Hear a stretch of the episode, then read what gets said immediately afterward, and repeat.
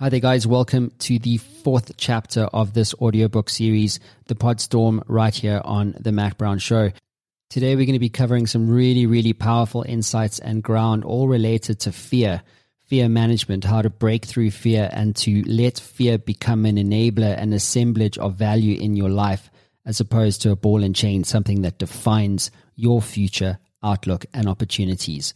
And remember, guys, this is part of a series. So if you are landing here, please go back and get the sequence of episodes. Start at chapter one and wind up at the final episode, chapter 12. And if you are enjoying this audiobook series, guys, please do drop me a mail. I'd love to hear from you. It's hello at mattbrownshow.com. And you can also tweet me at mattbrownza. I would love to hear from you.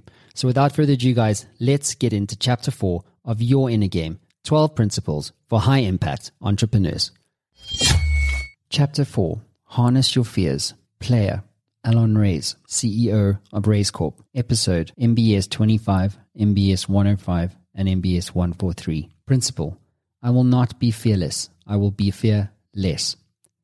Named must your fear be before banish it you can. Yoda.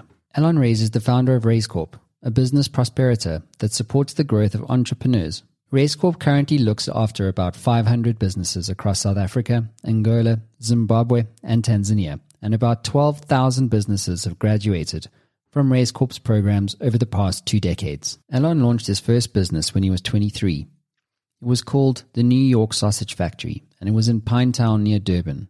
It was an abysmal failure. The worst thing about it all was that an accountant had done the numbers, and he told Allon it would be a failure. But he went ahead and did it anyway because he was young, arrogant, and thought he knew better. He tried to make the business work. He put everything he had into it. He had a mentor, an investor whom he regularly asked for advice, and it still failed. When you have all the ingredients and a business still fails, there's only one place left to look the entrepreneur. Allon needed to recognize that he alone was responsible for the failure of his business. He couldn't blame anyone or anything else. He finally plucked up the courage to go and see his investor to tell him that if it took him the rest of his life, he would pay him back. The investor's response was unexpected. He looked at Allon and asked, Did I back you or did I back the business? Allon replied that he had backed him. Well, right now, he replied, the business has failed. But if you walk out that door, it will be you who has failed. What did you do wrong? And what will you do differently the next time? The investor knew that what he needed was people, a team, not money. And so in his next business, his investor backed him with people instead of money. But Allon learned a valuable lesson about fear that day. He said, If something fails, I'll be depressed for a while, but I'll get back up and try again, he told me. That's who I am. I know that as long as I get back up again, I won't fail. The first step to overcoming the fear factor is recognizing you have it. Everyone does. We're all human. But some people are able to go out, pursue their dreams, and take risks regardless of that fear, and others aren't. There's a concept in entrepreneurship called re entry rate, which is basically the number of times an entrepreneur comes back after failure. In the US, it's 3.6 times. That's the average. In South Africa, it's 1.1 times. Most entrepreneurs in this country fail once and never come back. We try, we fail, and we go and get a job. Allon's relationship with fear and failure is different. Sure, we make mistakes. Yes, we fail. But there are so many lessons to learn when that happens, and you can come back and take those lessons and do something great. But you have to be willing to try. Allon lives in fear that his business will fail every day, but he will not live in fear that he will fail. And to him, there's a huge difference. How to become fearless. Consider the relationship between fear an inner game. Some of us are born with stronger inner game than others. But like any muscle, it can be worked and built up. I'll be covering this more in different contexts later, but for now, a key factor in real, strong, and above all, enduring inner game is the ability to look fear in the face, admit it's there, and then be courageous anyway. This doesn't mean be stupid.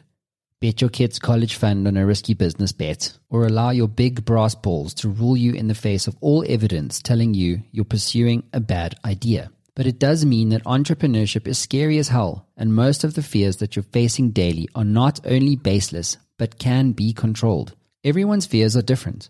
You can't lump them all into one basket. They're deeply personal.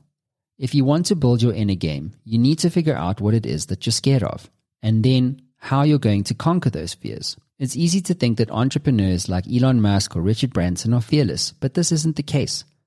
Like you and me, they're human. But there is a reason why entrepreneurs like Zuckerberg, Bezos, Jobs, Musk, and Branson have dominated their markets. They don't operate in the absence of fear, but they are fearless. In a nutshell, they're able to act despite their fear. Colonize Mars? Sure. Launch Virgin Galactic, a spaceflight company? Why not? The same truth has shone through in many of my interviews of the highly successful. The lesson is that your ability to take on greater challenges in business is directly proportionate to your ability to be fearless. This doesn't mean we have no fears. All entrepreneurs have fears, some more than others. In many cases, we let our fears stifle our courage and our capacity to push through the challenges that lie in front of us. We need to find a way to fear less than we do right now. There is an old Eastern fable about a traveler who began a long journey across a treacherous mountain range. While on a steep mountain pass, the sun began to set and nightfall closed in. During the night, the traveler lost his way under cloud cover and was forced to stop in complete darkness. Not being able to see anything, he spent the night gripped by fear that he would roll over in his sleep and fall off the cliff to a certain death. He didn't sleep a wink. When morning broke, he opened his eyes to discover that he was on a giant ledge at the top of a mountain and no threat had existed at all.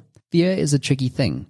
It's usually not rational, and yet it grabs hold of us with such strength and that no amount of logic can shake it. On an evolutionary level, fear has a very important purpose. It helps us to avoid physical harm and death. It's an undeniably significant survival tool, but that's it. That's the thing and the whole of the thing. It serves no other role, and yet so many of us end up ruled by irrational fears. As entrepreneurs, we end up using fear as a tool to protect our own egos because, like Allon did during the failure of his first business, we think that failure in business is the same as failing personally. Inevitably, we play small so that we can protect ourselves from the threat of our own greatness. Over the years, I have discovered that you get two types of entrepreneurs those who let their fears define them, and those who use their fears to push them forward. The latter are those who inevitably go on to either build scale businesses or are truly able to find their purpose and will chase it, no matter what obstacles they encounter. The former never will. The secret to living in a fear less way is to describe the nightmare, the absolute worst case scenario. What would you lose? What would it cost you? Approach your fears with curiosity while simultaneously observing your reaction. When you're scared of doing something, it's because you're thinking of all the things that could go wrong, instead of just jumping into it and realizing that it's okay. What if you could take all of that shit, say fuck it, and do it anyway? Tim Ferriss talks about a quote that changed his life by Seneca the Younger, a famous Stoic writer. He said, We suffer more often in imagination than in reality Ferriss took a deep dive into Seneca the Younger's letters because of this idea, and from there he discovered the practice of visualizing worst case scenarios. The purpose is straightforward. Imagine in detail the fear that is preventing you from taking action. Really live it, write it down. Ferriss uses an exercise that he calls fear setting. It consists of three pages. Page one is his What If I page. This is where you capture the action that is causing the fear. He splits the page into three columns. Column 1 is where he defines the fear and lists all the worst things he can imagine happening if he takes the step that is causing him anxiety. The next column is his prevent column, which is where he tackles each point in the first column. How can he prevent them from happening, or at least decrease their likelihood? The third column is repair. If the worst case does happen anyway, what steps can be taken to repair the damage, even just a little bit? The second page takes a different angle. What are the benefits of at least attempting the step, particularly if you are able to achieve even partial success? So far, Ferriss is playing up his fears and only taking a conservative look at the upside of actually taking the step. Page 3 is the most important page. Here, Ferriss lists the cost of inaction, and this is where most entrepreneurs really lose out because of fear paralysis. There is always a cost to not taking that leap and those costs add up. Humans are very good at considering what might go wrong if we try something new. What we don't often consider is the atrocious cost of the status quo, not changing anything. On this page, ask yourself what will happen if you avoid this action or decision, or actions and decisions like it. What will your life or business look like in 6 or even 12 months? Will you be achieving your goals? Will you be building the business you're hoping for? We end up so wrapped up in our own fears that we forget just how high the cost of inaction can be. This exercise can be scary as hell. The realities of fear paralysis can be far more terrifying than the fear that's holding you back, which is the whole point of it in the first place. Since he started fear setting, Ferriss says that he can trace all of his biggest wins and all of his biggest disasters averted to this exercise. This doesn't mean that some fears aren't well founded but it is a way to address them without allowing them to completely hold you back. Inaction is always worse than action, even the wrong action. Don't end up living in regret because of choices you didn't make. Allon also points out that we don't need to be alone in this journey. Mentorship and partnerships can play a key role. When I first interviewed Allon in my 25th episode, he gave a great piece of advice to entrepreneurs for overcoming fears. He said, Find someone whose perspective you trust and ask them to hold a mirror up to your fears. Ask them whether you're thinking about things rationally.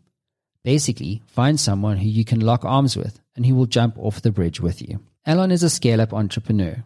It's not about the money. He just wants to see how big he can build his business. He's also helping thousands of entrepreneurs, which gives what he's doing real meaning and purpose. But he had to decide to jump he had to face his failures and his fears and get back up. No matter what your goal is, you have to make those decisions too. You have to decide to jump. Nobody can do this for you. You have to decide, and I mean really decide, what you want so that you can figure out what fears are holding you back. It's okay to fail, as we've seen. It comes with the territory, but at least you won't regret not having tried. The crazy thing about fear is that it's not real. It's a projection of the future that you are bringing into the now. 90% of the things that I have feared, in both business and personally as an entrepreneur, have never happened. I mean, literally, it never happened. Not even close. When I look back at all the time I spent wrapped up in fear over the things that were beyond my control, I can't help but wonder what I could have done if I used that time to better direct my energies towards more positive outcomes. In almost every case, the only thing to fear is fear itself. If you choose to live in fear, and it is a conscious choice, then you will be miserable. If you don't break through that pattern, then you must learn to be happy in your misery. The alternative is to choose to be fearless. To quote the great Nelson Mandela, I learned that courage was not the absence of fear, but the triumph over it. The brave man is not he who is afraid, but he who conquers that fear.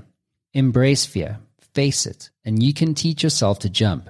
To repeat what I said at the beginning of this chapter, becoming fearless is like any other muscle. It needs to be worked. Thinking vaguely about our fears paralyzes us. The problem is that we are all very good at embracing the negative narrative in our heads. In fact, we are genetically hardwired to default to the negative. And that keeps us stuck in the same place. Let's rather work on our inner game, develop a set of principles to live by. Look for solutions instead, and then nurture the perseverance to see them through. Stay with us. We'll be right back. Hey there, I know being an entrepreneur can be a very lonely experience. You sometimes get stuck, don't you? Well, if you're like me, being stuck sucks. But what if you could access the minds of over 850 CEOs who have built companies generating billions of dollars in revenue and access all of that knowledge in a fraction of a second? Well, the good news is you can literally do that today. What my team have built is Matt Brown AI. It is trained on all the interviews, over 850 of them that I've done to date, all my books all the knowledge capital that has been generated over the last 10 years right here on the Matt Brown Show. And you can get access to all of that right now for free. So, how do you get access to this? Well, head on over to mattbrownshow.com and at the top you'll see community. Hit that link, sign up, it's absolutely free, and you'll be given instant access to Matt Brown AI and a community of over 100,000 subscribers.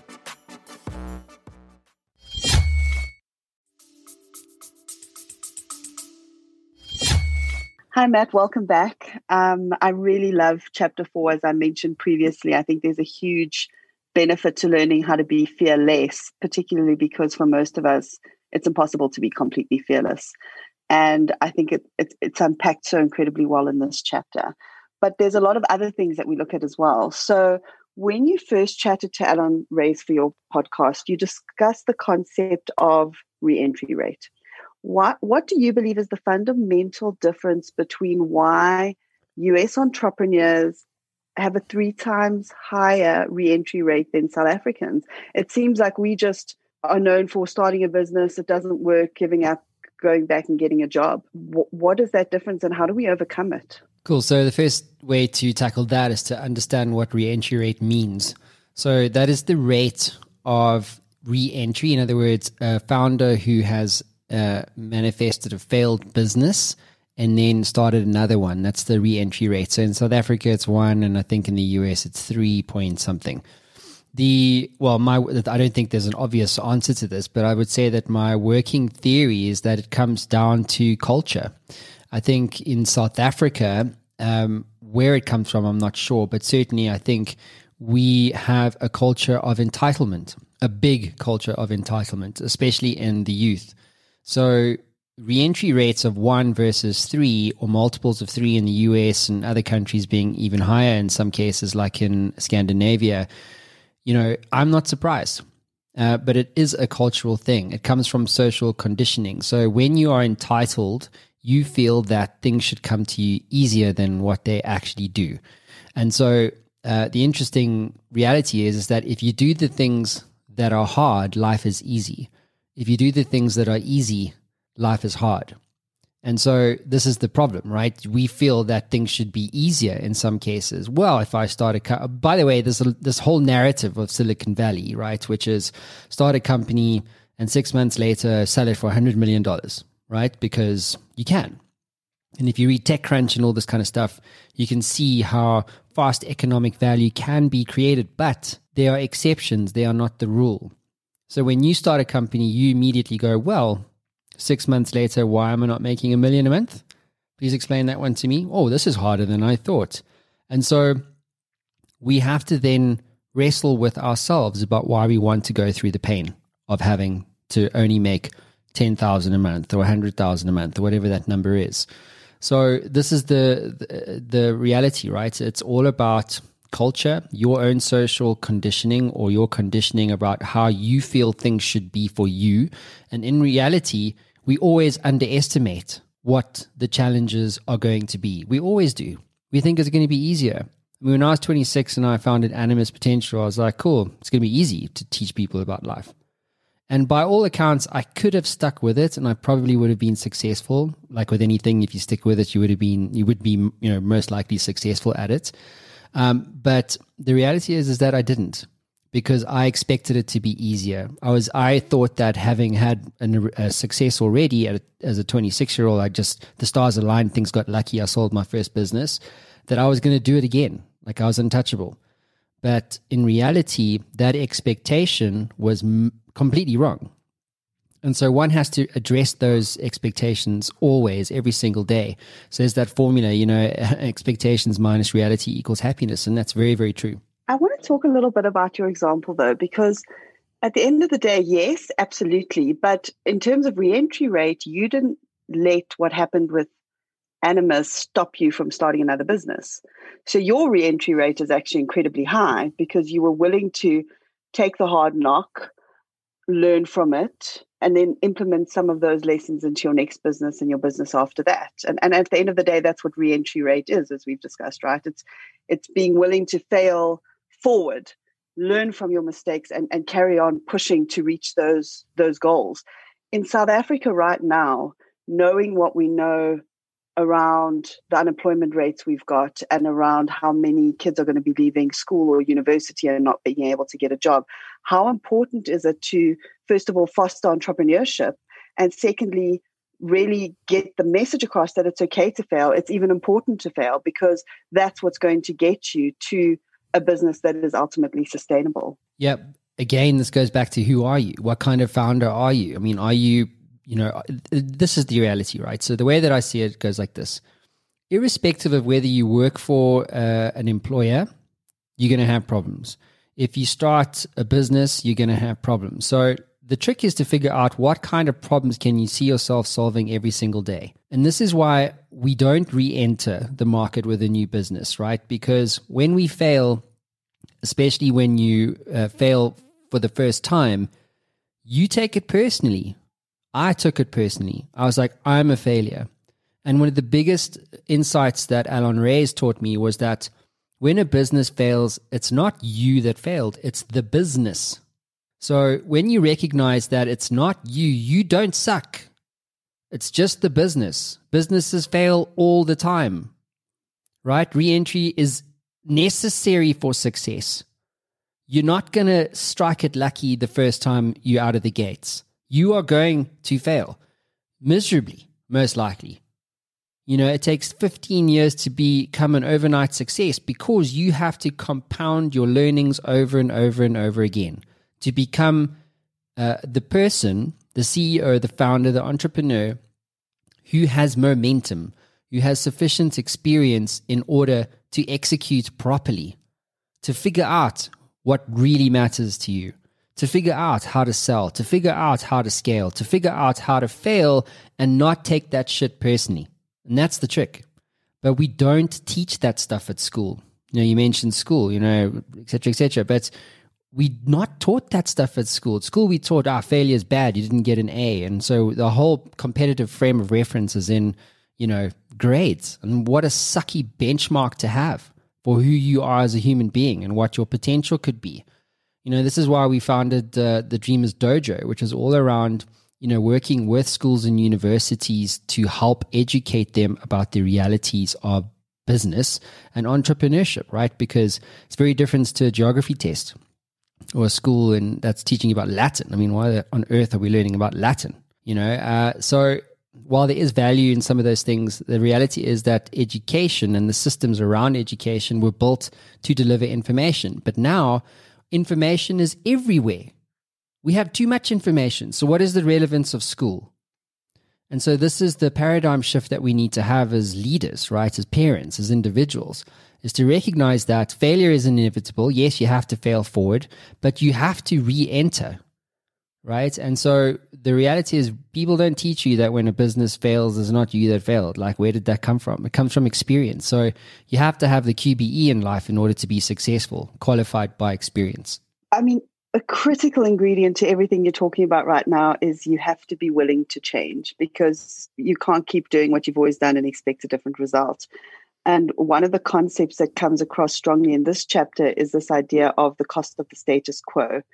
This idea that we're often so scared of change, but in that fear, we're doing harm to ourselves, our businesses, our customers, our teams, because there is a better way out there. How do business owners calculate the cost of the status quo in their own lives to realize that not changing is far worse than taking that step, taking the risk, and making the change? And and what advice would you give them around just taking that step? Well you have to have a framework. So the frame there's two. One is opportunity cost. So what's the cost of doing nothing versus the cost of uh, doing something and vice versa. So recognizing that if i want to go after a particular opportunity there's a cost. If i don't go after that opportunity there's a cost. And to write down what that is. The other thing writing is such an important and again overlook practice. Is just write down the thing that you're thinking about because when you see it on a page, you can go, ah, that's where I need to go. This makes more sense to me. The other uh, financial term is return on capital, right? So, what is my hurdle rate or my minimum rate of return should I invest a million dollars in this new product, this new service? If I pivot my business here, what's my return going to be? Because if I put a million dollars into a new product, I want to be getting at least a three to five times multiple initially in the first 12 months, 12 to 24 months at a minimum.